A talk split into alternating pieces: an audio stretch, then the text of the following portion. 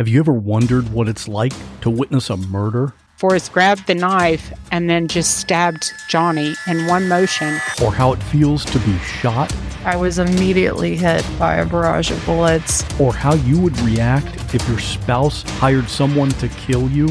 And he was to put me in a grave with a bullet wound on my head. These are the stories you'll hear on the podcast called What Was That Like? True stories told by the actual person who went through it. You'll hear from a stalking victim. Came back upstairs, and when I came back and turned the corner into my room, I saw him standing there. You'll hear from a man who was kidnapped and tortured. I would do anything, say anything, to simply get away.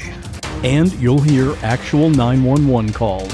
Take a deep Oh my God! Take a deep breath. Oh my God! Take a deep Oh my God! Real people in unreal situations. Search for What Was That Like on any podcast app or at whatwasthatlike.com. Darkcast Network. where the light shines brightest on our indie podcast. This podcast contains adult themes and language, and some of the things that we discuss may be disturbing to some listeners. In this podcast, we discuss sexual assault, torture, race, and murder. Listener discretion is advised.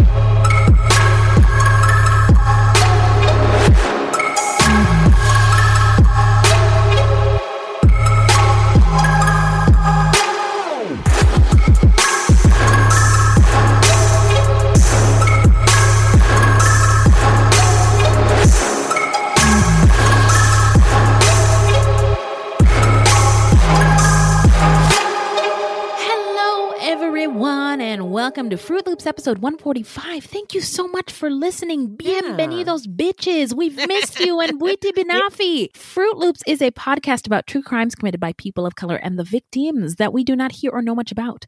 Contrary to popular belief, not all serial killers are straight, cis, able bodied white dudes. I am telling you, God damn it. When, when will people listen to me? There are many well documented cases of serial killers of color, and Fruit Loops is a podcast all about them. We will take deep dives into the fascinating lives and crimes of serial killers and true crimes committed by people of color and the victims that the media and entertainment commonly leave out because the news is racist. Allegedly. And we are Wendy and Beth. She's Wendy, a black Latinx woman, and I'm Beth, and I just happen to be white. It's not her fault. Sorry. We're not journalists, investigators, or psychologists, just a couple of gals interested in true crime. Also, the opinions expressed in this podcast are just that, our opinions. Please send any questions or comments to fruitloopspod at gmail.com or leave us a voicemail at 602 935 6294, and we may feature it on Oh. a future episode. That's right. The phone number is 602 935 6294. also, our website is fruitloopspod.com and we use Fruit Loops Pod for all our social media. The footnotes for each episode can be found on our website. Plus, check it out for the different ways that you can support the show and become a Fruit Loops patron. Yeah. So, are we talking about today, Beth? Today, we're talking about Juan Covington, a black American serial killer who killed at least three people in Philadelphia, Pennsylvania, and uh, possibly more. Mm-hmm. Well, before we get into it, how you doing? I'm doing all right. It's been rough at work. Everybody's oh my going down with COVID. Yeah. Everybody is going down. But you know who's not going down? The wages of the people we work for. Okay. I'm just saying, uh, yeah, it feels like uh, we're in the trenches. Yeah. I mean, everywhere you go, it's not just our office. no, it's, it's, everywhere. it's everywhere. Um, and times are hard. So I just um trying to remember to be compassionate. You know, uh, I went to the pharmacy the other day. Yeah. Yeah. everybody was a trainee. It's all right, y'all. Yeah. I mean, if you want to give me a few extra Vikings, that's okay.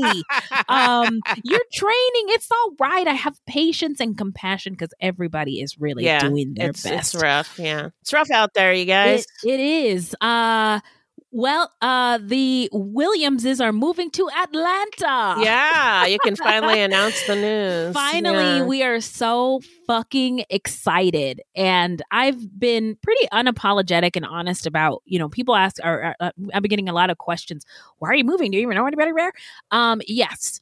Uh, yes to all of those things. But I'm going to be honest, after 2020 and the murder of George Floyd, it became more and more obvious and clear to uh, old Whitey and I that um, we needed to raise our kids in a much more diverse um, place. yeah. Um, and that's where we're going. So Yeah. that's why we're doing it. So Well, good for uh, you. I mean, I don't, I don't want you to go, but uh, you know, I am going to miss Beth so much. The show will go on, yeah, and I yeah, don't know, that's maybe not we'll- going to end. Yeah, we've talked about um extra segments since since I won't be seeing you in the office anymore. Um, right. We'll have maybe to we get our chatting done online. online and um, maybe we can have the uh, fruities um, Join listen us. in Yeah. yes um, so now we're going to get into some listener letters Hello, angels. Thank Hello. you. what's in the bag beth Well, I wanted to say thank you to Ainsley, Sophie, Tiara, and Francis for your emails. Oh And also thank you to Loriole for your five star review. thank you so much hip hop air horns to you Yeah, all thank you very much And then we got a voicemail from Sue from Canada. Hi, this is Sue. I'm calling from Vancouver in British Columbia in Canada. I just want to say how much I love the podcast. I have been listening since last year when I discovered it, and um, I am just so so happy. You two are are amazing together. Your chemistry is wonderful, and I recommend you to everybody I know who has any interest at all in any of the subjects you cover, and even just for Culture Corner that in itself is is priceless. Um, I tell you a little bit about myself. I am a white Gen X like Beth, um, born a couple years uh, later than Beth. So I have uh, I get a lot of her references, but I'm also a really sick fuck like Wendy. I love the details. I know it's sick and it's twisted, and I love it, and I'm here for it. Um, I did want to say one thing, and I don't know if this maybe has been brought up before. I I know you brought up uh, the policing in the U.S. It has its base in in slave recovery and often capture freed people. Um, I want to let you know that in Canada, our uh, Royal Canadian Mounted Police, our RCMP, which is our national police force, they have their history in the Northwest Mounted Police, whose job it was to get the Indigenous people off of their land and enforce the orders of the white settlers who discovered a new place to live. So I, I just wanted to give you that little bit of culture corner from Canada. And um, I love you guys. I I give you a five star review once I finally figure out how to do it on Spotify. Um, and I just want to say how much I appreciate and love what you guys do and your passion for it. I hope you're having a wonderful break, and I'm looking forward to the next episode. Bye. oh sue sue Thank Yeah. you so much. Yeah, Hip Hop Air Horns, you. Sue. Your voicemail made our year. I Yeah. don't need to see anything else in 2022. Sue's voicemail is taking care of every, all of my needs. And uh, I'll see you in 2023. yeah, thank you, Sue. That was awesome. okay. so we also got some new patrons and Patreons, and we just want to say thank you all so much yeah. um, for even supporting us while we were on a break and there wasn't yeah, like um, I know. we were away and you still loved us and we appreciate it so We- much. So yeah, hip hop air really horns do. to all of you. We are so grateful. Hip hop air horns now because I am a forgetful bitch. well, first of all, uh, we got Amber H, we got Kim J, we got Jillian G, we got Mel and Tracy who are partnered, and both are our patrons, which is Wow, amazing. very cool. Uh, yeah, Patricia S and Christina D. So here are your tunes. I hope I do not fuck them up. All right. Oh wow, Amber, Amber. Amber, now get up off of that thing ah, and dance to you. Feel better? Get up off of that thing. And thanks for being a patron. Hey! Uh, thank you, Amber. um, Kim J, bang bang choo choo train. Come on, Kim J, do your thing. Uh, Jillian, I'm pulling up on you, Jillian. Put some respect on my name. Put some respect on my name. Put Put some respect on my name, Jillian. Ow. All right, next one. Uh, this is for Mel and Tracy. Tracy only happens when Wells raining. Fruit Loops always love you all for listening. Say true crime, it will come and it will go. Thank you, Tracy and Mel. You know, you know, oh, oh, oh, you know. I'm so stupid. Okay, next. All right. In honor of Betty White, Patricia, this is for you. Patricia had a party, invited all the fruities too. The cops can't see the crimes were caused by me and Beth. Patricia would say she ain't seen a thing. okay, Christina D. Annie, are you okay? You've been hit by, you've been struck by a smooth Christina. Good thank you all so much. Yeah, we are going you. to take a little break and get back to the story when we come back.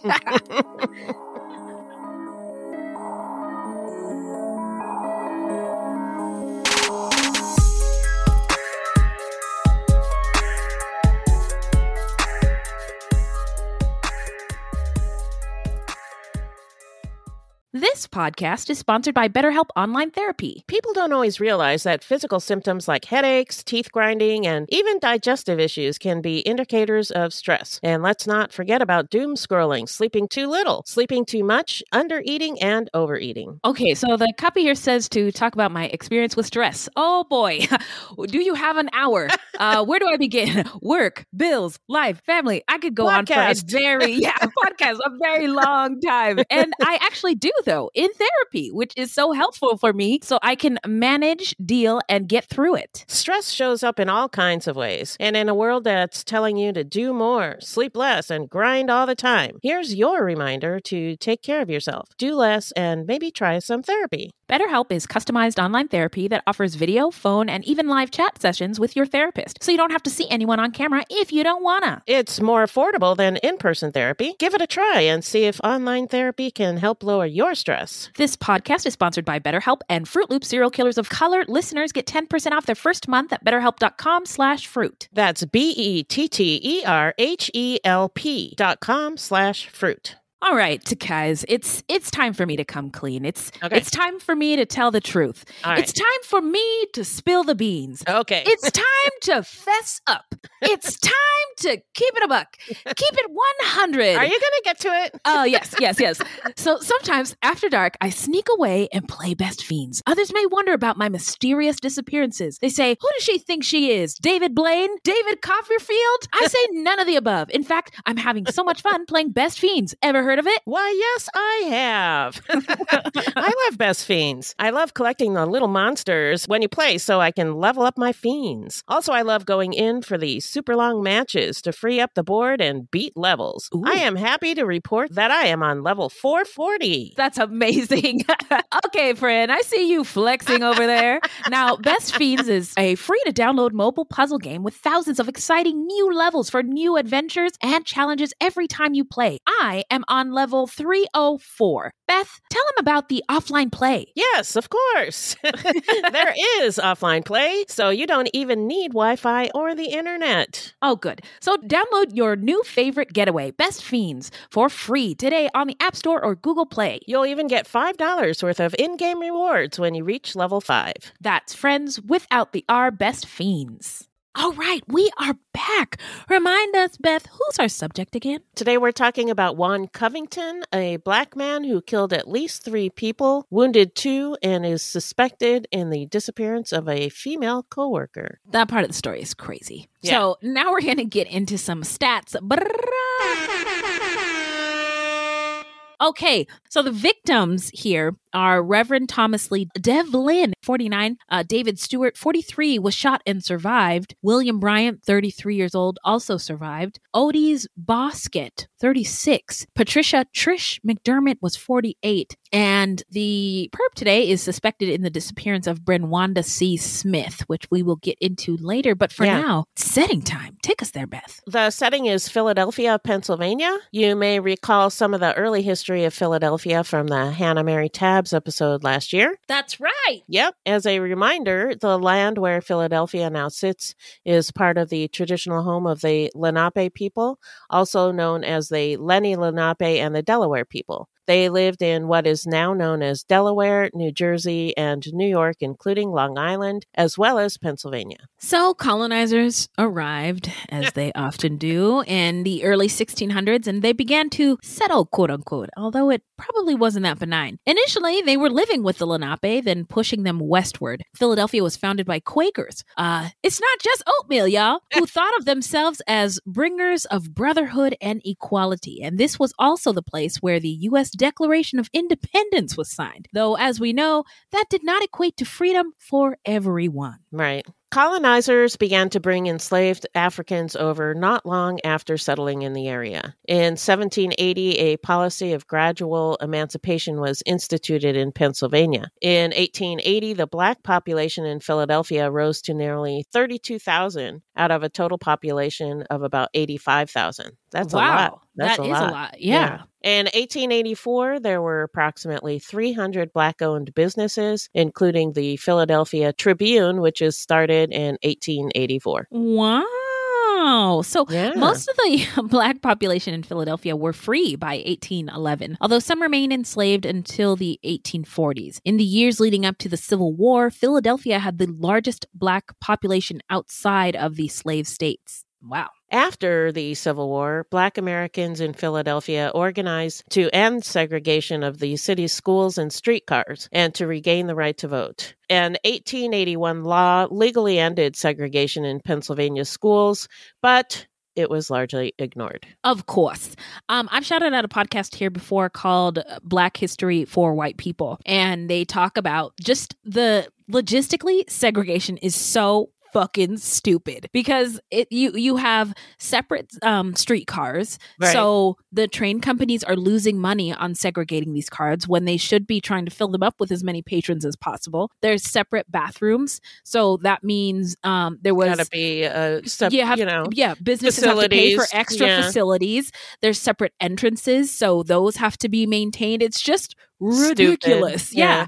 Um, besides the fact that it's inhumane. But Yeah, anyway, yeah. uh, in 1887, the state legislature passed an equal rights bill that prohibited segregation in public accommodations. But like the 1881 legislation, it was generally disregarded. It nearly took a century until the 1970s to desegregate schools in Pennsylvania. World War I brought an influx of black migrants from the South during the Great Migration, and the black population of Philadelphia doubled from 63,000 in 1900 to 134,000 in 1920. Wow. Most of the new residents came from rural backgrounds and were working poor. Construction of new homes in Philadelphia couldn't keep up with the demand, so black people moved into existing houses in white neighborhoods where they encountered hostility and racism. Surprise! Uh, yes, you're not going to believe this, girls. Now, in July 1918, after two black families on Pine Street were attacked by white neighbors who burned their household furnishings in the middle of the street, G. Grant Williams, a black man and the editor of the Philadelphia Tribune, wrote an article in the paper advising black people to hold their ground and defend themselves. These were American citizens, by the way. Yeah, and yeah. Many of them fought in the this was First World War times. I mean, um, had every right to be and live where they and wanted not to. have their, their shit burned in the street. Uh, amen. Yeah. Praise the Lord. Hello. Thank you. Hello.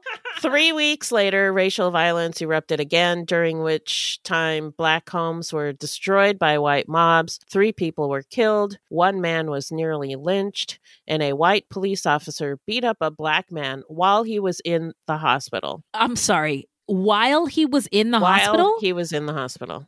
Oh my fucking god. Um wow. So as a result, yeah, trash. Sometimes American history really Oh Sucks. my Yeah. golly, this really sucks. So as a result, black people in Philadelphia formed the Colored Protective Association led by Reverend R. R. Wright Jr. to quote have a permanent organization of protection, end quote, to fight discrimination in schools, housing, employment, and elsewhere, and to investigate cases of police brutality and police collusion with the white rioters. Uh, Yes, a lot of the um, most prominent racists were part of the electorate and the police forces. Yeah. Their efforts eventually led to the removal of the entire police force by the director of public safety.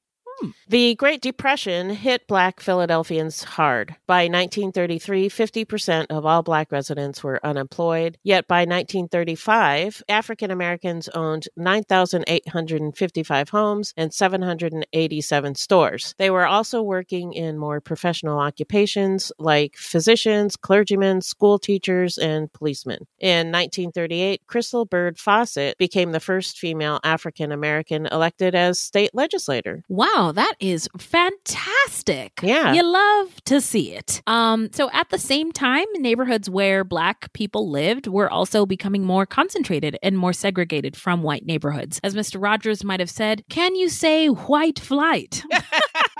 Did he really talk about that on his show? Uh, I don't think so, but Oh, okay. but he used to say, "Can you say something?" Can, okay, okay. I was gonna say because he did. There was that scene where he um put his feet in the swimming pool with the black Yeah, man, and it was yeah. woo controversial. Right? Yeah, he was he was a good person. Yeah. Yes, agreed. Though World War II brought wartime jobs back to black folks, they still faced substandard housing and were not allowed to work on Philadelphia public transit as motormen or conductors until the federal government stepped in to pressure the Philadelphia Transportation Company to open up these jobs to them in 1944. Philadelphia was a center for the mid 20th century golden age of gospel music. Hello, somebody.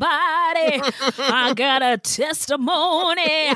Uh, so, attracting performers like nationally renowned male quartets like Dixie Hummingbirds and the sensational Nightingales, as well as gospel singer Marion Williams before she started her solo career. The fight against discrimination and segregation in education and employment continued through the 1950s and 60s with legal battles and protests occurring throughout those years. Cecil B. Moore, president of the local NAACP, was a leading activist during that time, and Reverend Leon Sullivan was instrumental in building Black community and economic power. The 60s saw a rise in the Black Power movement in Philadelphia. Freedom Library on Ridge Avenue in North Philadelphia, started in 1964 by John Churchville, was where Churchville and other activists gathered to form the Black Power Unity movement in 1965. Another important center of Black Power was the Church of the Advocate in north central Philadelphia, whose congregation had become increasingly black. Father Paul Washington was the head of the Church of the Advocacy and gained national attention in 1968 when the church hosted the first National Black Power Convention. Hello. Yeah. Uh, yeah, uh, quick culture corner. We've talked about this in other episodes, but just a reminder um, a lot of Black um, progress and um, innovation and uh, activism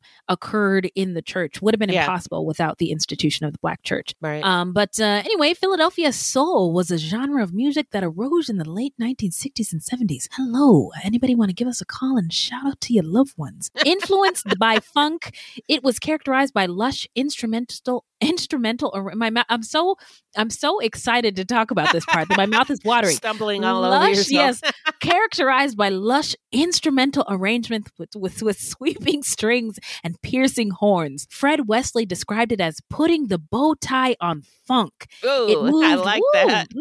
mm, mm, mm, mm, that sounds so delicious. Uh, it moved funk more towards the disco sound that would become popular in the late 1970s and influenced later Philadelphia born music makers like Jill Scott, Jilly from Philly, y'all. Uh, time for a disco break. Uh, ooh. Feel free to join in, everybody. Just turn on your favorite disco tune. All right. Who's over there on the roller skating rink? I mean, I just, ooh, it just feels good, doesn't it? Mm. Oh, hey, did you know that disco is short for discothèque, a French word for library of phonographic records? Did not. The term discothèque became used for a type of nightclub in Paris, France, after Mm. these had resorted to playing records during the Nazi occupation in the early 1940s. I had no idea. Wow, very interesting. Also, uh, and I I don't know if a lot of people know this, but a lot of black artists and musicians um, sought, found refuge in France, and French people loved black music in the for and after the war um and uh welcomed black artists um and lo- like love jazz and so it, it total it makes this makes total, Total sense, sense, what you yeah, said. yeah. um so vince aletti was one of the first to describe disco as a sound or a music genre. He wrote the feature article discotheque rock party that appeared in rolling stone there's a lot of a's in that Yeah, there is. party. That appeared in, in rolling stone magazine in september 1973 so minnie has a song here that was stuck in her head. Now i'm gonna sing it. Body rock is in the house tonight everybody just have a good time. Uh, Minnie says, You're welcome. Thank you, Minnie. So that that isn't really disco, but I did appreciate what uh, Berry Gordy and his little his son were trying to pull off uh, with with that group. Super fun to dance to. Um, Beth, do you have a favorite disco song? I'm, I'm going to have to go with uh, I Will Survive. You bitch! That was mine. Was. Oh my God. In fact, I was scrolling. I was I was reading through the script before we we got started, and I was like, "Oh, I'm gonna! I got it! I got it!" I'm sorry I stole your favorite That's disco okay. song, but, That's okay, but, but you let's know, it makes sense. it does because it is amazing. Um, but Minnie, her favorite disco song is "You Can Ring My Bell." You can ring my bell, ding dong, ring a ding a ding. She said, I still remember the first time I heard this song on the radio. It was magical. Oh my god! I just picture you guys in your house with like glitter all over the floor, blue eyeshadow. Like, so we, no, what we we- used to do is we we had a radio and Okay. A tape player and we would uh, put the tape player by the radio and when our song would come on we'd record so we could listen of to course, it later who Yeah. didn't do that? well a lot of the young people around here all you youngins you oh, whippersnappers yeah, they don't. They don't. you they, might not know about that Your yeah. two finger g- record and play game was not strong. Mine was fierce. If it was an Olympic sport. and uh, this has been disco corner with wendy With and beth Wendy and Beth. All right. that was fun. Yeah, it was. but back to Philadelphia. Got it. The city continued to be a center of both racial discord and violence and black activism and empowerment through the 1980s. In the 20th and 21st centuries, black Philadelphians actively campaigned against discrimination and continued to contribute to Philadelphia's cultural, economic, and political life as workers, activists, artists, musicians, and politicians. Yeah, we, I should say, we're just tur touching the surface as far Yeah. as black history is concerned in Philadelphia. And also, not to mention the indigenous history that's been erased. You can't, Wiped you can't out, talk yeah. about, yeah, you can't talk about Philadelphia without its indigenous history as well. So, um, I just encourage people to find out as much as they can because it is, all of it is so fascinating. Yeah. Good, the good, the bad, and the ugly. It is really, really interesting stuff. So, um, many Philadelphia activists of the mid to late 20th century went on to achieve political power. In 1975, Cecil B. Moore won a seat on the city council. C. Delores Tucker became the first black Pennsylvanian appointed to the office of the Secretary of State. Wow. David P. Richardson was elected to the Pennsylvania House of Representatives in 1972. And in 1984, W. Wilson Goode became Philadelphia's first black mayor. Woo! Wow. Ha! Now, Goode's administration was followed by black mayors John Street and Michael Nutter. Very cool. Hmm. Despite the persistence of problems like unemployment and high public school dropout rates, the black community in Philadelphia in the early 21st century continued to attract new residents and contribute its talents and energy to the city. In 2010, the black population stood at about 650,000, 43% of Philadelphia's entire population. That's amazing. Very That's cool. amazing. Yeah. Um, yeah, definitely. So from 1990 to 2010, black residents moved in significant numbers away from the core areas of North and West Philadelphia to Southwest Philadelphia, Overbrook, the Lower East, and elsewhere.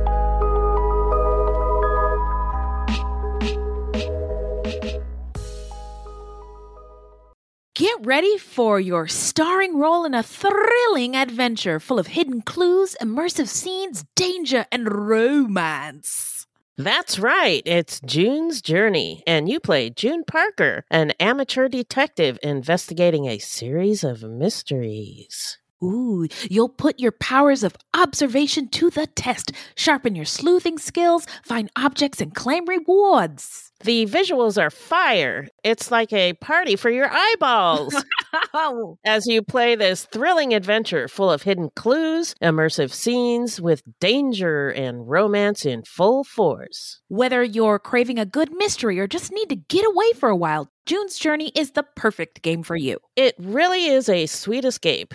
I like to play when I need a mental pick me up. There is a detective in all of us. Find your inner detective. Download June's Journey free today on the Apple App Store or Google Play.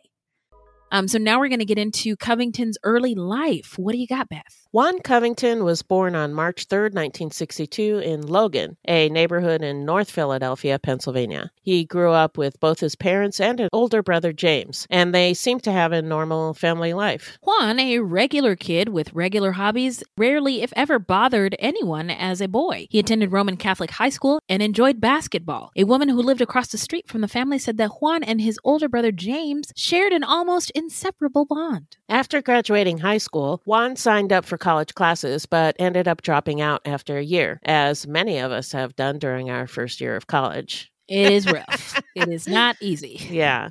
He didn't go back to try again, though. In May of 1983, when Juan was 21 years old, the Southeastern Pennsylvania Transportation Authority, or SEPTA, public transit system in Philadelphia, hired him as a bus driver. That's a good job. I Yeah. To be honest, I mean, good benefits, benefits, good yeah. pay. I think there's a union, all the things, right? Yeah. Um. So two years later, Juan began dating a woman who attended Temple University. As the relationship blossomed, the woman moved in with Juan and his parents. They had a child together, but uh, they never married. Their son, Joe, now an adult, remembers some happy times with his dad, but his relatives also remember some troubles. Juan was a reluctant parent and had a history of making promises to his son and then breaking them. Ah, well, I mean, being a parent is hard. Yeah. Period. But a young, Yeah. a young parent is also a Very hard. challenge. Yeah. Uh, so he sought mental health treatment in the late 1980s at an area hospital. And this was around a time that his father died in 1989 when Juan was 27. Uh, and Juan went into a depression. His behavior grew erratic, and his brother James recalled times when Juan would forgetfully repeat himself. At his family's urging, Juan visited a psychiatrist and a psychologist in the early 1990s. Family members said he had become withdrawn, refusing to care for his mother while she was succumbing to diabetes and other illnesses. I have to say that's uh unusual in the early 1990s i would I would think Uh, for yeah, for a would- black would- family to to Yes. urge one of their family members to to seek mental help Mental health counseling or mental help outside of the church. Right, even. right. Um, so yes, you are absolutely right. Look at this well i wouldn't have known that if, if you hadn't taught me that Look at this bitch over here. Oh no. I love to see it. Uh yeah, you're right. You're absolutely right. Um but I I'm I'm glad we know this part of the story because it's not it's not as though he completely fell through the cracks as, Right, we, right. as we go through the story. There was there was people were trying. trying to help yeah Um, So in 1993, when Juan was 31, he decided that he had recovered and told family members he was not taking his medication anymore. Now that is the worst. I don't know if you Yeah. ever done that. Been like, I feel great, and then a I- few days later, yeah. having a br- a very bad breakdown, I- and you I've cannot not- get out of bed. I've not done that, but I know people who have, and uh, it's very frustrating to watch. Um, Yeah. uh, You're trying to convince them not to stop their medication, and they're like, nope. nope, Yeah. I feel great. Yeah. And then next thing you know, you don't. Yeah. Uh, so he, so he, I'm, a, I'm speaking for myself. Uh, so he, he privately uh, told his brother that his medicines, quote, were making him the devil, unquote. Hmm. He began to exhibit strange behaviors, such as dressing in military fatigues and creeping around the neighborhood, apparently hunting things that were only visible to him. And they weren't Pokemon. no, gotta catch him.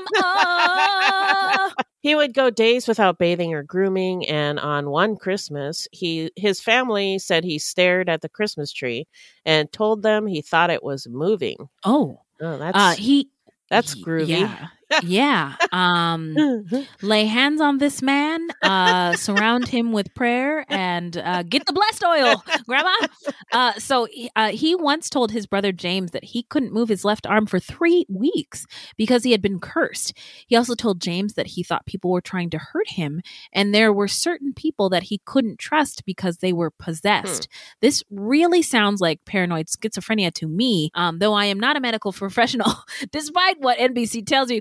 So uh, take that with a grain of salt, whatever, whatever you like. Uh, but yeah, it is. Um, I am impressed, uh, for lack of a better word, that family members noticed, um, and uh, that um, it wasn't just like, oh, he's he's just being, you know, whatever. That Yeah. they they saw something's going Some- on. We there's a problem. we- yeah. there's something going on. We got to do something about this. As his mental state deteriorated, his girlfriend and mother of his child moved out. Juan met another woman and moved with her to Elkins Park, but by 1997 he was back to living in his parents' home by himself. His mother died during Juan's absence. I should also say that the, um the the story mentioned that his mother was ill with you know diabetes and stuff like that, and um he neglected taking care of her. But that must have also been a challenge on top of being a young father, Right. having the mental health Everything struggles. else, His father yeah. died, everything else. So his mother died during and during Juan's absence, and uh, when he moved back to Logan, he gave his parents' furniture away to his next door neighbor.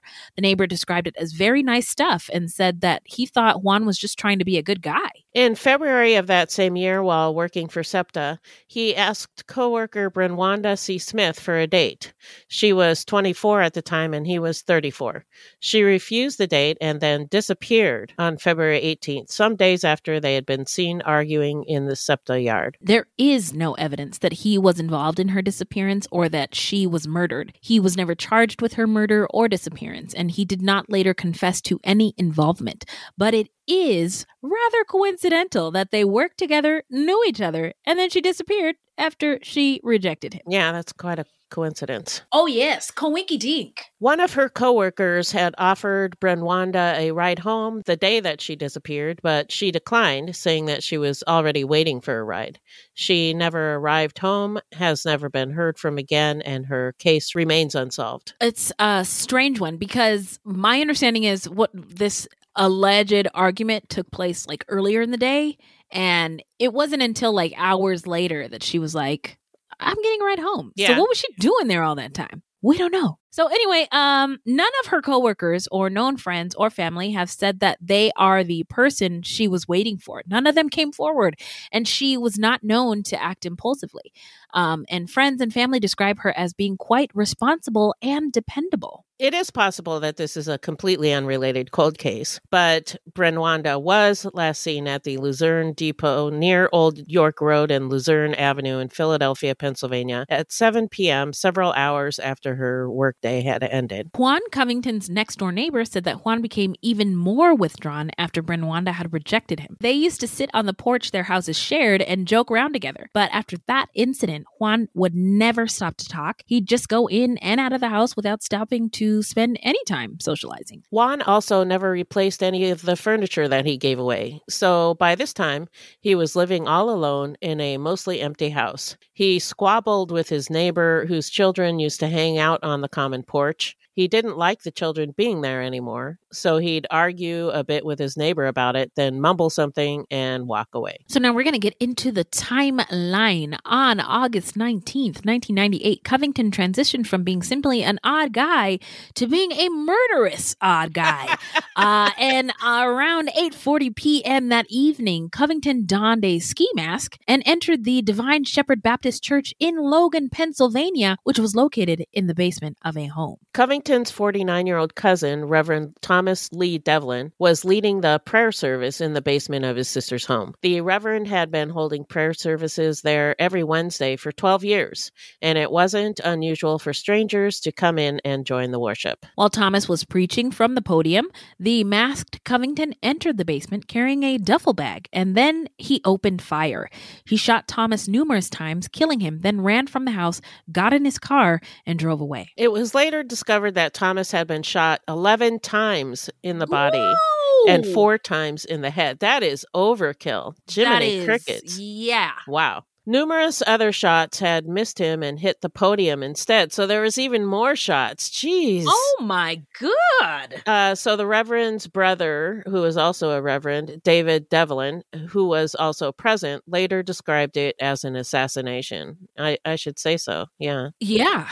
Uh, so Reverend Thomas Devlin was one of nine children. His brother David said that Thomas had been a minister since he was 16 years old and had preached all over the city. David also said that Thomas had served his country in Vietnam, was a great singer and a wonderful person. He was well known and respected in the clergy community, and it was a great loss when he was shot down that day. It didn't occur to any of Covington's relatives that he could possibly have been the perpetrator of this horrible shooting. He even joined in the morning services with David. Ah, I hate it when I they know. do that. and with David and Thomas's mother Mary. When it finally came out years later that Covington had done the shooting, David said that Covington ought to have an Academy Award for how he acted during the mourning period. Mm. David's mother Mary would only say, quote, that man done lost his mind, unquote. Oh, I'll say. That's- I yeah. mean, In a nutshell. Uh, yeah, I yeah. Uh, again, if we titled our episodes That other would be than the, that this would that would be the title. That man done lost his mind. Uh, so, for the time being, though, the case remained unsolved and Covington remained free to do as he liked. In December 2000, he showed up in South Plainfield, New Jersey, at the home of his son's mother and her husband. Police responded to the call about a confrontation that had been reported there. But made no arrests. His son Joe said that he wanted to move back to Logan with Covington, so Covington took him along back to Pennsylvania. But the new living arrangement was fraught with trouble, as you might imagine. Aha! According to a family member, Covington fought with Joe, who was a young teenager by then, and cursed him. Once, said the relative, he even pointed a gun at Joe. Wow. Greetings from Evergreen Podcasts. We're rolling out a listener survey and we want to hear from you. The information in the survey will help us gather statistics and in turn make our shows more appealing to advertisers. I know most people don't like ads, but this is one of the only ways our shows make money and help keep their lights on. We promise it will only take a few minutes, but the impact on our podcasts will be tremendous. As a token of our appreciation, we'll randomly select one lucky participant each month to win an exclusive merchandise package from Evergreen Podcasts. Head to evergreenpodcast.com slash listener survey to help a show and possibly get some free stuff for doing so. We can't thank you enough for the support. Now back to the show.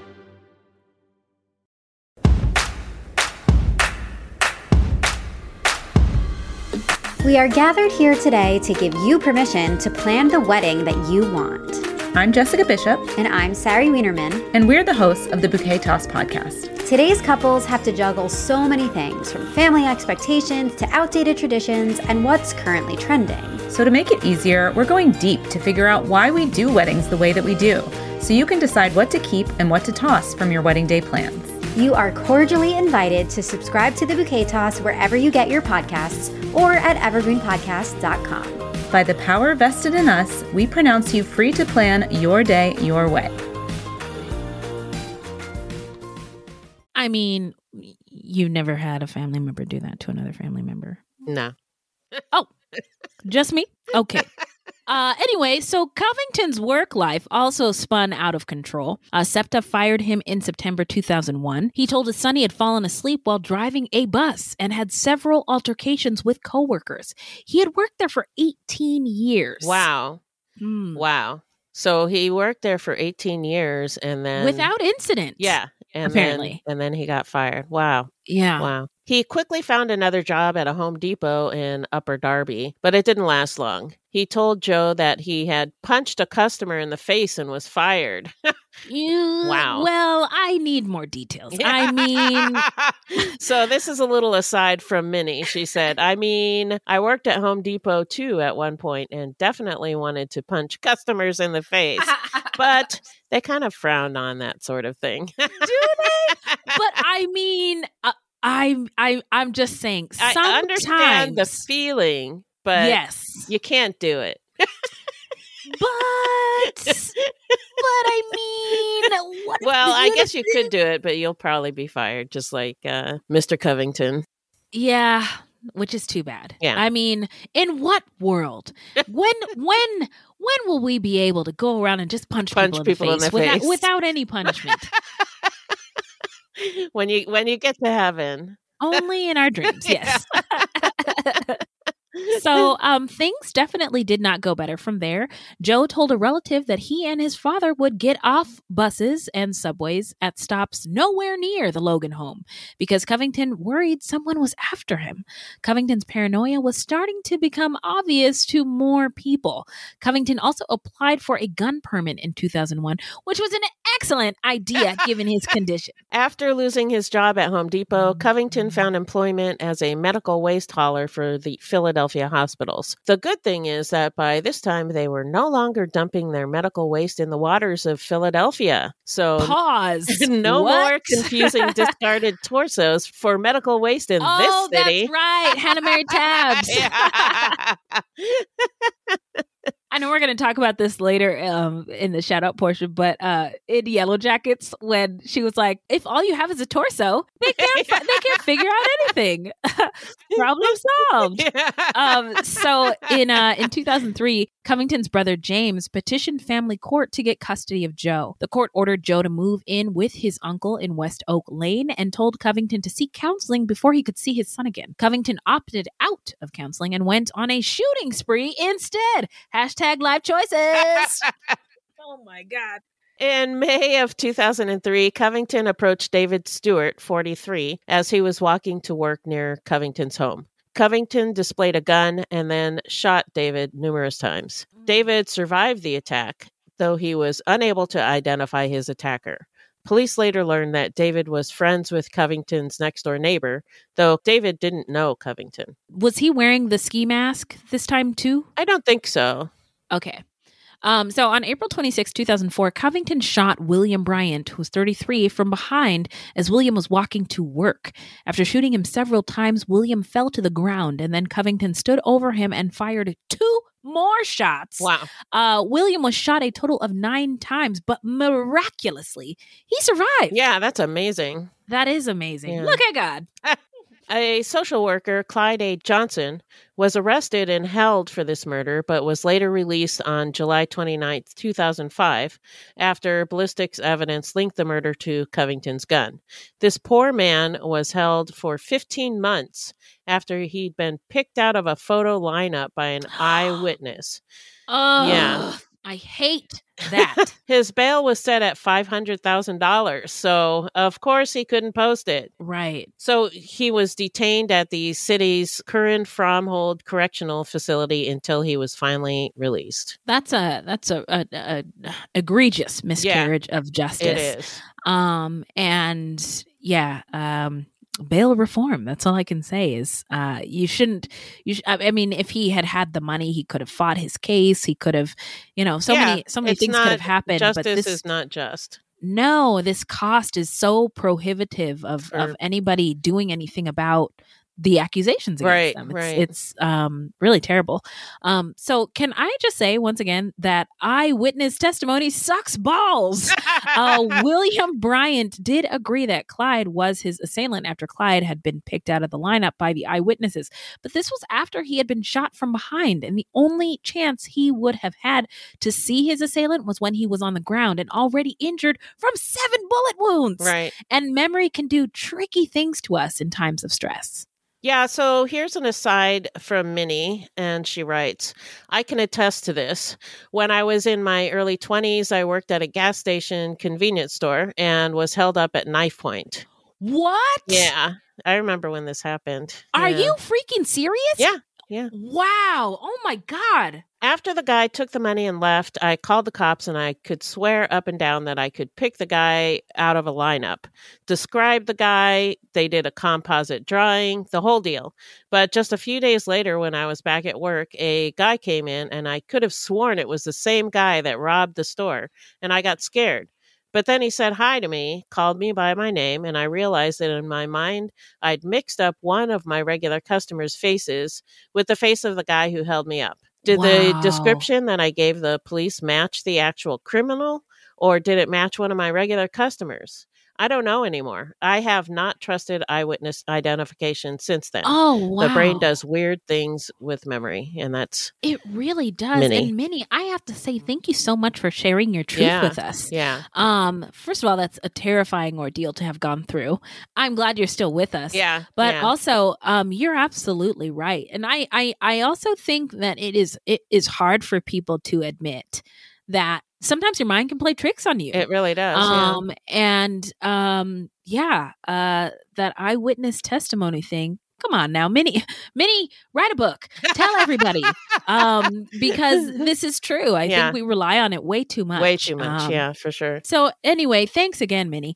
Uh, so in March 2005, Covington shot and killed Audie's Bosket, 36, at a subway station while Audie's was on his way back or, or on his way to pick up his four-year-old daughter from nursery school. Mm. Audie's, a clerk at the city revenue department, was survived by three other children, in addition to the four year old he was supposed to pick up that day. His body was found at the bottom of the steps at the station, and he had been shot in the head and side. Audie's had lived a few blocks from Covington, but they did not know each other, so no one at the time thought to investigate Covington for this. Another man, Morris Wells, was arrested and wrongly charged For with Audie's murder. sake! Though the charges were later dropped when it was determined that Covington committed the murder after he was finally caught for his next murder. Mm. Really, a second time? Are they just grabbing any black man and accusing them of whatever murder happens to fit? Uh, never mind. Why am I, I even was going asking to that? say, Beth, are you? Has somebody kidnapped Beth? What happened to my favorite white lady? She's still there? Yeah, never Yes. mind. Yeah. yes, that's exactly Yeah. what they're doing. and also, I mean, um, Philadelphia is an is an old. It's one of the oldest parts of these United States, Yeah. right? The, the Declaration of Independence was signed there, Right. But uh, it really only um, that document only applied to certain people, Right. and the city of Philadelphia has a long history of police corruption. Yeah, that's true. um, and I can't believe I'm not mentioning it, t- it until now, but um, it does, and it sucks. So, um, in May, uh, May 17th, 2005, Covington shot and killed 48 year old x ray technician uh, Patricia Trish McDermott as she was heading into work, an early morning shift at Pennsylvania Hospital. Uh, she had just gotten off the number 33 bus and was heading south toward the hospital from the intersection of 9th and Market Street when Covington just shot her. Um, so now we're going to get into the investigation and the arrest. What the what, Beth? So that same day, on May 17th, 2005, a passing driver noticed a body on 9th Street and stopped to discover that the person was dead. The driver called police. There was blood on the sidewalk, but no evidence to show what had happened to the person, whether it was suicide, an accident, or possibly a robbery. It was early in the morning as well, so no witnesses were around. Uh, as one of the officers, Howard Peterman, looked up to see if the person could have fallen from one of the buildings, uh, he noticed uh, surveillance cameras on a nearby post office building. The footage from the camera showed that Trish McDermott had exited the number 33 bus and was followed by a man wearing a light jacket and dark pants who had gotten off the same bus. He followed a few steps behind her as she turned the corner and began walking south towards work. He continued to walk with her about half a block down the street, then quickly raised up his arm and shot her in the head. Just unprovoked. Yeah. Totally. So, unfortunately, though the footage from the post office camera, cameras was good enough to show what happened to Trish, it was too grainy to identify her killer's face. As the cameras had been mounted fairly high, they were meant for security of federal buildings against truck bombs. The angle wasn't great, and Covington was wearing a baseball cap. The crime seemed so completely random that there wasn't an obvious direction to start the investigation. The police needed to collect more information. So detectives went door to door and were, were able to access more camera footage from local stores, offices, apartment buildings, etc. They spent hours poring over the footage and were able to follow the killer's escape route for more than half a mile. Wow. But then he seemed to just vanish. Uh, the next logical step was to publicly release images of him captured from the footage, which generated hundreds of tips. And one very key tip a bus company employee thought she recognized the man as someone she knew Juan Covington. That motherfucker. That's not what she said. It turns out he was a regular rider on the number 33 bus, which was the bus that Trish also regularly took to work. Detectives learned that Covington, age 43, also worked at Pennsylvania Hospital and was one of Trish's coworkers. They checked footage from the hospital's surveillance cameras, and one of the cameras showed Covington entering the hospital less than half an hour after the murder. He was wearing the same baseball cap and the same clothing that he'd been wearing when he was captured murdering Trish in the footage from the post office cameras. Got him. Yeah. Gotcha, bitch.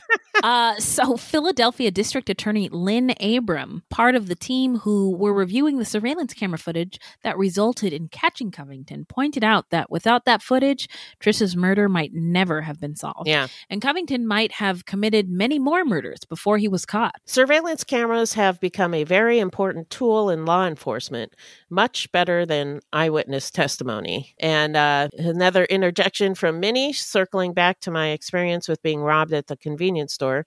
Interestingly, several weeks before the robbery happened, new cameras had been installed in the shop. There were Oh. three of them viewing from different angles. When the cops came in response to my call and started taking my statement, I told them they would have great footage of the guy and should be able to easily identify him from the cameras because he walked right up behind the counter, right in full view of one of the cameras. The Mhm. officer taking my statement looked at me a bit sadly and said, There's nothing in those cameras. They were fake. What? So I Oh learned later that the shop owners had installed them to deter employees from stealing, not to protect us. Employees? Yes. Empl- oh my gosh. Oh my gosh. I hate capitalism. um, wow. To protect yeah, to protect them from stealing or from uh, yeah. Wow. Anyway, after that they installed real cameras, and uh, she'll have another fun story to share another time about what happened some months down the line after real cameras were installed. Jesus Christ, Minnie. I Oh can't my- wait for that story. I- oh my god i like i don't even know what to say i I, I, I, I just thought Minnie was this nice lady from Canada who just liked to listen to true crime now and then and help us with this show. And oh my God, I need to know all of it more. Wow, Minnie is my new hero. Um, wow, I just, ugh, man, I thank you for um for trusting us to tell us about this. Can't wait I- to hear, ca- hear more. I know, can't wait to hear, but I know that couldn't have been easy to go through and also to to be honest about with us. So thank you. Um, but on July twelfth, 2005, police arrested Covington and showed him the footage of Trish's murder. As he watched, he calmly told them that it was him on the footage. He asserted that Trish was trying to kill him with x-rays. So he had to kill her to protect himself. He said that she had been exposing him to radiation for months and causing him headaches. He also said that he knew no one would believe him, but that he could feel the radiation whenever he went into the room with her. He confessed to murdering her and two other people because their presence threatened his very existence. Whoa. Have you ever felt radiation? I was just at the dentist the other day, and they take those X-rays of you. They Right. put that big old vest on. I, I hear a beep. Yeah. I don't feel anything. No, I don't feel anything. No. Anyway, I wonder what radiation feels like. I don't know. Well, if you, Um, if it was on you for a long time, you would know. it would feel sure? like burning. Yeah. okay, whatever you say. uh, I go every six months, still nothing. No, just just one little flash. It, you won't feel anything. Yeah. Okay. All right, I'll take it. I'll shut up. Redact all of this. It just eject. Forget everything I said. So one of the saddest parts of this story is that Trish's daughter later described Trish as not having a mean bone in her body. So Trish um, never ever would have hurt Covington in any way, let alone in this mind-boggling and sadistic way. It's tragic that Covington's very incorrect perception of Trish because of his mental illness drove him to think that this kind person would want to harm him. It's also sad to think that Covington in his head that that this was the reality that seemingly kind hearted people were actually evil and out to get him. Not that we want to excuse him for what he did, but his daily life had to have been a nightmare. Yeah. Covington also confessed that he'd killed his cousin, Reverend Thomas Lee Devlin, because he believed that Thomas had the power to wipe him off the face of the earth. Wow. Whoa. And had used witchcraft to make Covington's gums swell and to cause him stomach problems. Uh, okay. Swollen gums and stomach, stomach problems. problems. Yeah. Interesting. So mental, yeah, mental illness is a hell of a thing. Yeah. I can attest uh, to that. Yeah. Um, now, can someone please explain to me in a way that makes sense why exactly society is better off by not providing free mental health care and just allowing people to succumb to its effects rather than providing that care for free and ultimately reducing the cost of those effects both financially and emotionally on society? Yeah. I'm waiting. I'll wait for an answer. S- Still waiting. Still waiting. On July 14th, 2005, Covington was charged with murder, reckless endangerment, and weapons violations. He had a handgun in his possession at the time he was taken into custody. Um, and it's it it is kind of interesting. I don't know what the laws are now, but um, uh, you know, I I know part of people's push for gun reform is for people who are struggling with mental illness not to be able to have access to Right. guns. Um, so anyway, neighbors at this time uh, described him as quiet and easily offended, but otherwise seemed like any other person. Uh, his relatives thought of him as definitely strange. Some did feel quite uncomfortable around him, but not murderous. Uh, he lived with girlfriends, fathered a son, held jobs, stayed out of trouble with the law, and uh, legally bought and carried guns. Yeah.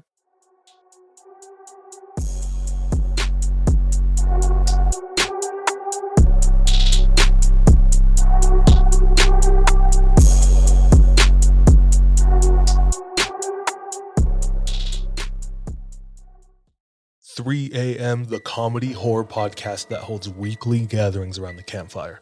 Let me tell you what you're gonna get. You're gonna hear stories about demonic possessions, prison stabbings, skinwalkers, glitches in the Matrix, cult leaders, missing 411, night marchers, Operation Paperclip, Mesopotamian devil worship, and so many monsters it'll give Kanye West a runaway for his money. Pop and meme culture also aren't off topic. A camp where laughs and scares are constantly competing for first place. We're just a group of friends trying to bust each other's balls, find the best stories, and expand the circle in the process. 3 a.m., the comedy horror podcast not for the faint or fragile of heart. Let's go. Something is. Introduce you to Barry Kloogh, an authorised financial advisor from New Zealand and a very special kind of stain on humanity. He was a very uh, knowledgeable young guy. He was a registered financial advisor. type of guy that was bending over backwards to help you. Now, you could be forgiven for thinking that Barry sounds like a great guy, and you'd be right. Well, right up until the point when you're wrong. It was all fictitious. She stole from my son who has a disability. Chris never knew. He died believing that we're all taken care of. A psychopath is somebody who lacks empathy, acts impulsively. I think there's a strong case that Barry might be all of those things, actually. To find out how Barry Kloogh stole over $15 million from 81 victims, subscribe to Clueless, the long con. That's Clueless, spelt K L O O G H L E S S. Hi, I'm Matt Harris. Seton Tucker and I host the podcast Impact of Influence, which for two years covered in depth Alec Murdaugh, who was eventually convicted in 2023 of murdering his wife Maggie and son Paul. That story continues to evolve, and we will cover that. Plus, we will tell you stories of other true crime events that have happened in the South. Please join us on Impact of Influence and give us a follow on the Impact of Influence Facebook page. So now we are going to move on into the trial. Hit it, Beth. On July 20th, 2005, Covington's confessions to the murders of Trish McDermott and Reverend Thomas Lee Devlin were read in court, and Municipal Judge Marsha Neifield ordered Covington held for trial for both murders. Covington also confessed to the murders of Otis Baskette at the Logan subway stop in March. Ballistics evidence also linked him to the shootings of David Stewart and William Bryant, who both survived. David Stewart lost much of the use of his legs as a result of the shooting, which in 2005 were held together by metal uh, or with metal braces, requiring him to use crutches to move around. At the time of Covington's trial, David would still shake and wipe away tears when discussing the shooting. William Bryant at this time needed a wheelchair and had difficulty speaking. His mother was caring for him and at the time said that her son had been recovering slowly. Also, at this time, Clyde A. Johnson was still in custody, wrongfully accused of the murder of William Bryant. What? Uh, Jesus fucking Christ. Assistant District Attorney Christopher Divany withdrew charges of attempted murder against this poor man on October 8th, 2005, as ballistics tested linked a gun owned by Covington to Williams' shooting. But was he compensated at all? Probably, lost not. his job, Yeah. his home. Jeez. When Clyde heard the pronouncement of his release in the courtroom, he simply said, Wow. Wow, indeed, sir. Wow, indeed. Yep.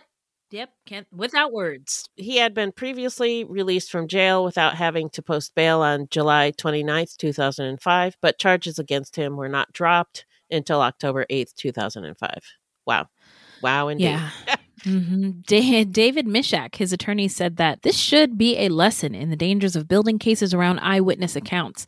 He said that the ballistics tests that linked Covington's gun to the crime was, quote, the equivalent of DNA matching or fingerprints, unquote, and that ballistics tests should be conducted more frequently. In an interview for, after the hearing, Clyde said that his life had been on hold since his release from jail. Because the charges were still in place, even though he had been released, he had not been able to return to his job as an AIDS counselor.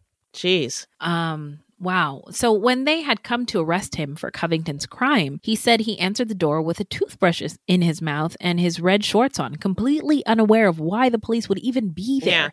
He had no idea he had become the main suspect in the shooting of William Bryant, who was an acquaintance of his. He had no prison record, no record of any crimes whatsoever. He was just a regular, degular person living his life. At the city's jail, he said, quote, every day was a low point for me, unquote. He said he told police he was innocent from the day they arrested him onward. His coworkers were prepared to testify that he was at work on the morning of the shooting. Jesus Christ. His manager had computer logins and a sign in sheet to vouch for him, but still, the bail had been set impossibly high. Having the Oh, charges dropped, he said, quote, was a burden off my shoulders, unquote. I, I Well, yeah, yeah. to put it lightly. Jesus yeah, Christ. and the burden should have never been No. there. It should have been with the state to um yeah, completely. At the time of the interview, he said it was too soon to talk about the the last year or his plans for the future. Um he said, quote, I just want to breathe, unquote.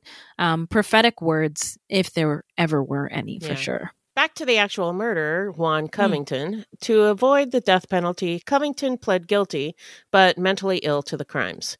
His lawyer, Charles Peruto Jr., argued that Covington was a true schizophrenic who was unaware that what he had done was wrong. He said that Covington truly believed that his victims were trying to harm him in some way and had no choice but to kill them. He said that Covington's only motive was delusion and that he believed he was doing everyone a favor by getting rid of these evil people and didn't understand why everyone was so upset for him killing them. Bruce Eimer, a clinical psychologist based in Huntingdon Valley, said that Covington bore the signs of a schizopath, a killer powered by a schizophrenic's paranoia and a psychopath's cold hearted penchant for picking off victims without blinking an eye. Now, we tried to find some information out there about the term schizopath, but there's very little available. It seems to be an older term used more in psychology than in psychiatry. And I think what Eimer is Oh. describing is schizotypal personality disorder with psychopathic traits. Um, Like the term sociopath, it isn't Uh-huh. a term used in psychology or psychiatry anymore. Um, Okay. And it drives me nuts when people use the term sociopath because it's not. It does? Yeah. It's not a psychological diagnosis. Uh-oh. And the psych community threw that out like 50 years ago. Uh oh. It falls under antisocial personality disorder. So, Beth, I've been wanting to ask you about this for weeks. Really? yes. And I didn't want to bring it up because I didn't want to spoil the episode. Oh, okay. so you this is this is not a thing. Uh, schizopath, I don't think is a thing, and Okay. and sociopath, um, it was something that people used like 50 years ago, Uh-huh. and people commonly still use it, but it's not a diagnosis. No, Antisocial personality is disorder the is the, more appropriate term. Yeah, that's what Okay. what that's what it is in uh, the DSM. Yeah. and that's where you, where you um, have no regard for any other living thing. Yeah, they have trouble with empathy. Yeah. Uh huh. Okay, got it. Oh, I'm so glad you're here. Thanks, Beth. Because I I was like schizopath. I'm sure my friend Beth knows oh, about that. Oh, the schizopath thing is uh, something totally different. It sounds like something he made up. Well, I, I, like I said, I've been wanting to ask you about it for a long time, and I'm very glad we got to have this talk. yeah. So, according to Bruce Eimer, quote, these killings weren't motivated by lust or pleasure. He decided these people needed to be taken out. He did them e- efficiently and coldly and avoided capture, unquote. Covington apparently took no pleasure from killing. He likely obsessed about people he considered to be threats and eliminated them when he could no longer control his anxiety. Again, according to Mr. Bruce Eimer, inventor of the schizopath. Most serial killers are psychopaths who derive pleasure and se- a sense of power from their crimes, but one out of every 100 serial killers is a schizopath. A traumatic, Really? trauma- well, that's what he says. A traumatic event like the death of a parent could have awakened Covington's schizopathy. So uh, I don't know. This all sounds Schizopathy. Okay. Yeah, this Got all it. sounds Okay. made up. Covington's Okay. lawyer, Charles Peruto Jr., suggested that his client is a paranoid schizophrenic who could not help but commit the murders to which he'd confessed. You know, I, uh, and this is an aside, but I wonder w- uh, how juries feel about these um, mental health Experts. diag. Yeah, these Yeah. these experts. It's it's got to be really confusing because you know the, Yeah. there's each side has their own expert and they're Mhm. they're both uh you know qualified. qua- quote well unquote. yeah, allegedly qualified so yeah, and it just depends really on who, who they like better. Yeah, I don't so know. I don't know if you watched the Jodi Arias trial at all. I didn't watch it. I listened to it on the radio every single yeah. day. Do you remember her, uh, the defense psychologist? no, Phil, remind me. Um, he he was not very uh, effective um, Oh, as a, as a okay. witness, but that was Uh-huh. their their expert witness, Uh-huh. and um, it, I think a lot of times for juries, you're like, I don't know, this guy doesn't seem to know what he's talking about. That's how I felt when uh, when he was testifying. Um, Ah, interesting. Whereas Okay. the the uh, psychologist they had on, for the prosecution, she seemed to know her shit. So I, I think Mm. it's probably something. I mean, as a juror, you'd have to weigh their presentation. Well, you've been to trials, you know.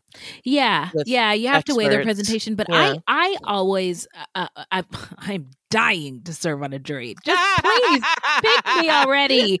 Uh, but um, part of it is I know that it's resources, and so if one side has an expert that seems fancier, I know that they also tell the jury how much each expert charges. Oh wow, I Um, didn't know that. at, at trials, um, so that the jury can be like, "What you charge twenty five thousand dollars an hour? Get out of Yeah. here!" you know, of course you'll say whatever whatever you want, yeah. but but I also, I mean, the state obviously has in in criminal trials has more resources than a regular Or- person or, um, yeah, who's trial, who's a- not Fred Durst. Yeah. What is this Robert Durst? Robert I mean, Durst. yeah, Um, when you have a defense attorney, what is it called? Uh, a public defender. Yes. Yeah. Yes. yeah. Yes. Yes. So sorry, tangent. Yeah, sorry about Uh, that. So on, on my, my bad.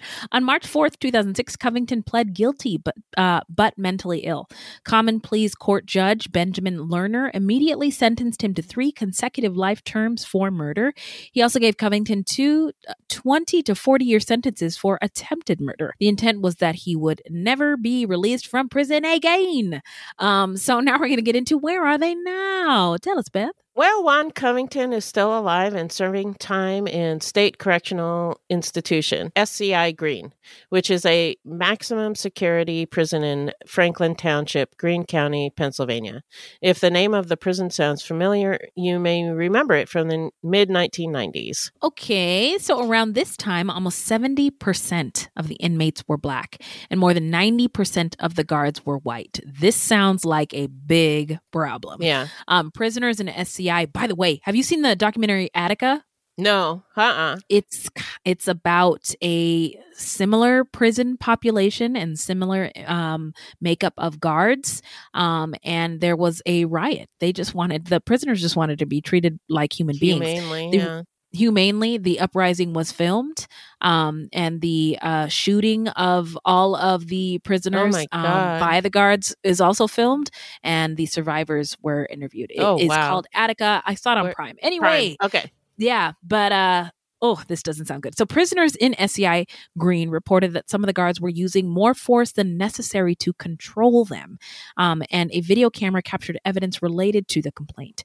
Video cameras do it again, but still black people are still treated like, Like shit, shit, in yeah. a lot of these institutions. Guards at the prison were accused of beating and sexually assaulting prisoners and mm. conducting cavity searches in view of other prisoners. There Oh. was also reports of racism, including reports of guards writing KKK in the blood of a beaten prisoner. Oh my god. In 1998, two guards were fired and 20 others were suspended, demoted, or reprimanded for prisoner abuse. Look, yeah, I don't I don't know what to say about that. I know I know a prison guard is is is a job, but um there must be something really tasty about having power and dominion over somebody, especially somebody who if you are white and they are black. There's this um last aversion, this last place aversion that um I don't know if it's just particularly Americans or white white Americans, but um you could be the poorest, dumbest white person um but at least you're not a black person Yeah. um That's- and that's fucking that- horrible. yes it is. Uh so charles graner a white prison guard who began working at sci greene in 1996 was the defendant in two lawsuits each by a defendant uh, or a different prisoner. Jesus christ. Both lawsuits were later dismissed as one former prisoner disappeared after his release from prison and the other had submitted his lawsuit after a deadline. Um graner was allowed to move on with his life with no consequences. Whee! Oh, and also basura. Yes minnie you got that right she she, uh, She used, it, perfectly it fits Graner later later became known for the 2003-2004 Abu Ghraib scandal. Graner Oh. was convicted of allowing and inflicting sexual, physical, and psychological abuse on Iraqi detainees in Abu Ghraib prison, a notorious prison in Baghdad during the United States occupation of Iraq. And I remember when this happened. Yeah. really Yeah. the same dude Same dude. oh that's so disgusting So at least this time he was sentenced to 10 years in prison. He was also demoted to private. He got a dishonorable discharge and a forfeiture of pay and allowances. But uh, still kind of seems like it's not enough of a sentence. i'm gonna have to agree there Yeah. Another interjection from Minnie. She said she needs a puppy hug right now.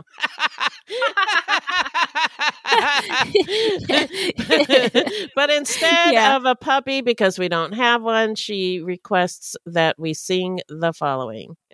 okay hmm. ready Ready. once i was afraid I was petrified, kept thinking I could never live without these assholes on my mind. I then I spent spent so many nights thinking about these things they did so wrong. wrong. Then Fruit Loops came, and I learned how to get along. And so you're back. So you're back. And singing disco. And singing disco. Can't wait to go to Crime Con, see those smiles upon your face. I am so sorry. Minnie, that was wonderful. oh my God. I hope that was good medicine for the listeners. Thank you, Minnie. Yeah. Thank you for all you do. Uh, so, so Trish McDermott's daughter said that she was glad there had been justice and that no one else would be hurt by Covington. Trish's sister said that seeing the video of her sister's murder actually gave her some peace of mind because it showed that her sister's last moments were not filled with fear and that she was just walking normally. Yeah. Um, so now we're going to get into our takeaways and what we think made Covington snap. What do you got, Beth? Well, mental illness, obviously. Ding, Yeah. ding, ding. I don't buy into the schizopath thing if that wasn't obvious earlier. he, No. he may have been a paranoid schizophrenic or have schizotypal personality disorder, but it seems Mm-hmm. clear that he had delusions and he thought people were after him. And Yeah. unfortunately, our society doesn't handle mental illness very well, and this is one of the results. Yeah, I like I said earlier, I was I was dying to talk to you about this schizopath thing, um, because I'd never seen that word No, before. No, I hadn't Um, either before this story. Okay, and I was I that that's the thing that stuck with me the most about Wow. this case is the schizopath um, thing. The schizo, yeah. I mean, I saw it in an article. I was like, what the what the Yeah, fuck is that? something So- that that guy made up. I don't know. yeah, but I think I absolutely think you're right. I couldn't agree with you more. No matter what the diagnosis was, um, mental health issues, yeah. is yeah, and and it um, puts other people in Yeah. danger when we don't have compassion or care for people um Or appropriately having or having humanely. issues, yeah. Uh huh. Yeah, at no fault of their own, you know. Yeah, I mean, he was he was going through a Yeah. lot um at the time, right? And so I'm not uh, like sympathizing like, yeah, he totally should Yeah, have killed those people. no, He should not have. But but it- I, I don't even know if we would even be having this conversation if he had the help yeah, we wouldn't we wouldn't be. Yeah, Mm-hmm, because um, you know, people don't have any control over if they have paranoid schizophrenia or not. You know, it's just Right, right. they don't they can't Yeah. control it, and and Right. Uh, so yeah, there you go. Yeah. Yeah. Um, and uh, I just would encourage, I, I know we're all podcast listeners, but I have listened to interviews with people who've um, described what it is like to go through a um, schizophrenic episode or what it's like to live with schizophrenia. And it is, it's eye opening. Um, and uh, I just encourage they're they're people just like us, and pop, podcasts give us an opportunity to learn more and have more compassion when it comes to people like this. But also, my heart goes out to the victims Oh, and the victims' families, Yeah. of course, right? Yeah. Like They were doing um, nothing. Yeah, this they were just living Yeah. their lives and walking Yeah. down the street, and you know, Mm-hmm, mm-hmm, Yeah. mm-hmm, mm-hmm. Yeah, it's a sad case. Um, you're not going to believe this, but murder is very Yeah. sad. Uh, so now we are going to get into how not to get murdered. So, if you love true crime and you don't want to die, here's a tip for you. this segment is not intended to be victim blaming. We thought of this segment because I read somewhere that a lot of people listen to true crime because they want to know what they can do to be safer. This is not meant to blame the victims, it's just learning from other people's experiences. Ah, Okay. So, if you sense potential danger, assess the situation and then take action. Move away from the threat. You will have to decide how immediate the threat is and how drastic your action should be. Join any group of people nearby, cross the street, or increase your pace. Go to a well lit public place. Call 911 immediately if, you know, i mean, yeah. I- mean, let's say uh, uh, somebody is having a mental episode. There are other phone numbers that you can call besides 911. But Right. This is um, if you, you you feel like you're you in danger. feel immediate if you feel like you're in danger. I got it. Okay. If you believe a, th- a threat is imminent and you see people nearby you, try to get their attention. Yell, scream, or make a commotion in any way that you can. And 911 is also an option. Um, if you see someone else in trouble, you can um, call 911 as well, um, or any other service that is available to help other people in trouble. Um, after you have avoided the threat of a crime, um, you can call authorities and report it. Um, any and all details um, about the incident, including the suspect description, location of the incident, vehicle used, last known direction of the suspect, all those things. Um, and um, that's Try it. Try to write all those things down immediately. Oh, yes, so- remember remember Yeah. it in your brain um, as quickly as you can. Yes, jotting Yeah. it down is a great idea, Beth. because yeah, as we discussed your, earlier. your mind. Yeah. Uh, yeah. So uh, I was in a car accident once, and like my memory messed up, like where the cars were, and it, it was like a bunch of cars, and one of the cars took off, and Uh-huh. I'd forgotten that that car took off, and so like my brain was trying to make sense of the scene without that car there, and yeah, Oh, it was so weird. Yeah, your mind yeah. can scramble all that stuff. So Our minds play tricks on us Yeah. sometimes. so write it down if if uh, immediately if you can, if you can. Yeah, yeah. Or f- pictures with your phone, yo. Oh yeah, Uh, yeah, that too. Yeah, yeah. So now we're going to get into the shout out portion of our show where we shout out any content by or about any othered, oppressed, or marginalized groups of folks, any human beings who are not like us, or any true crime goodies. What do you got, Beth? Well, I wanted to shout out Yellowjackets on Showtime. Yes, yes, it's not bitch. true crime, but it but it is really good. It is so good. It's Yeah. got murders. It's got bears. It's got sex. It's got plane crashes. Oh my god! All the stuff, yeah. So it's about a girls' soccer team that's flying to some kind of tournament when their plane crashes in the wilderness, and they have to do whatever they can to survive. Um, and what they did to survive, we don't exactly know yet, but Nope. it flashes forward into the future when some of the sur- survivors are all grown up, and then their past comes back to haunt them. Yeah, I was gonna say, bitch, give me back my edges. I was gonna shout out the same thing. I binged it all in one day. It is. Oh my it was that good. Yeah. Wow. I mean, my my family was like, you know, you're just not present with us. Fuck off. I'm watching Shut Yellow up, Jackets. I'm watching Yeah. Yellowjackets. That's funny.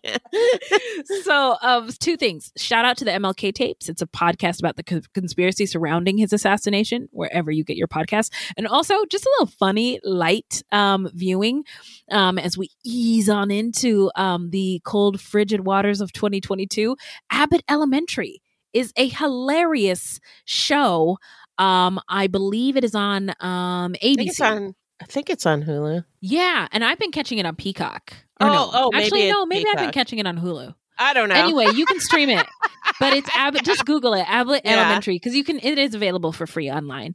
But it's about a group of dedicated. Speaking of Philadelphia, it takes place in Philadelphia, um, in in a Philadelphia public school called Abbott Elementary, and it's um like uh kind of like The Office, but with yeah, I was gonna say kind of like uh, Parks and Recreation. Yeah, Yeah, yeah. yeah. Um, and it is just so funny.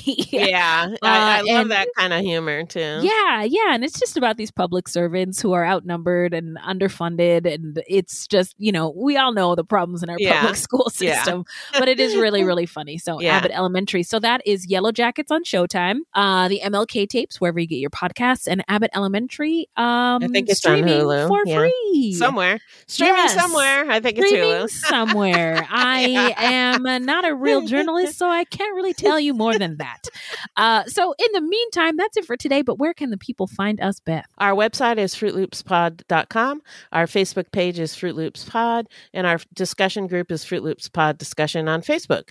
We are also on Twitter and Instagram at Fruit Loops Pod, and links to our sources will be in our footnotes. If you want to support the show, you can send us a donation on the Cash App. Just Google Fruit Loops Pod Cash App, or you can become a monthly patron through Podbean. This will help us pay for things like our website and pod hosting. There's no minimum and no commitment. Even a dollar would help. And as always, we have merch for sale on our website. Get your sweatshirts. It's cold out there. Uh, so, this is a weekly podcast, and new episodes drop every Thursday. So, until next time, look alive, y'all. It's crazy out there.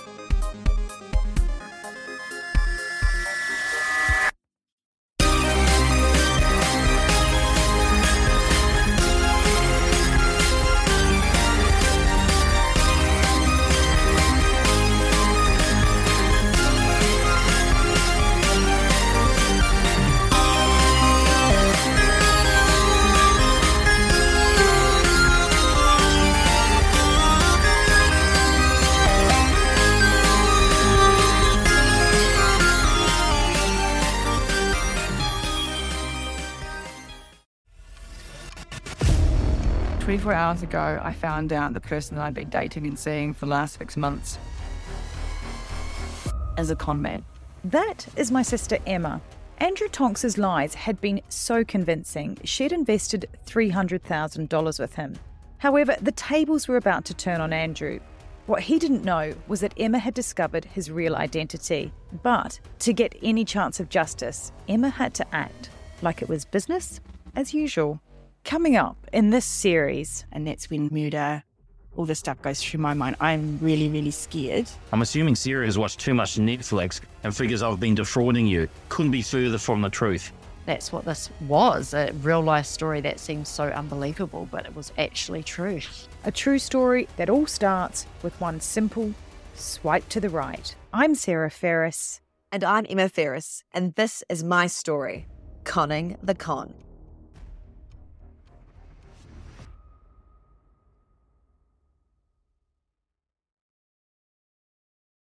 Hello, this is Dr. Grande, the host of True Crime Psychology and Personality. On my podcast, I explore and explain the pathology behind some of the most horrendous crimes and those who commit them. We discuss topics like narcissism, psychopathy, sociopathy, and antisocial personality disorder from a scientifically informed perspective. What is a narcissist? How do you spot a sociopath? What signs can you look for to protect yourself from these dangerous personalities? It's not just about the stories, but also the science and psychology behind them. So if you're interested in true crime or mental health, I'd encourage you to give my show a listen wherever you get podcasts.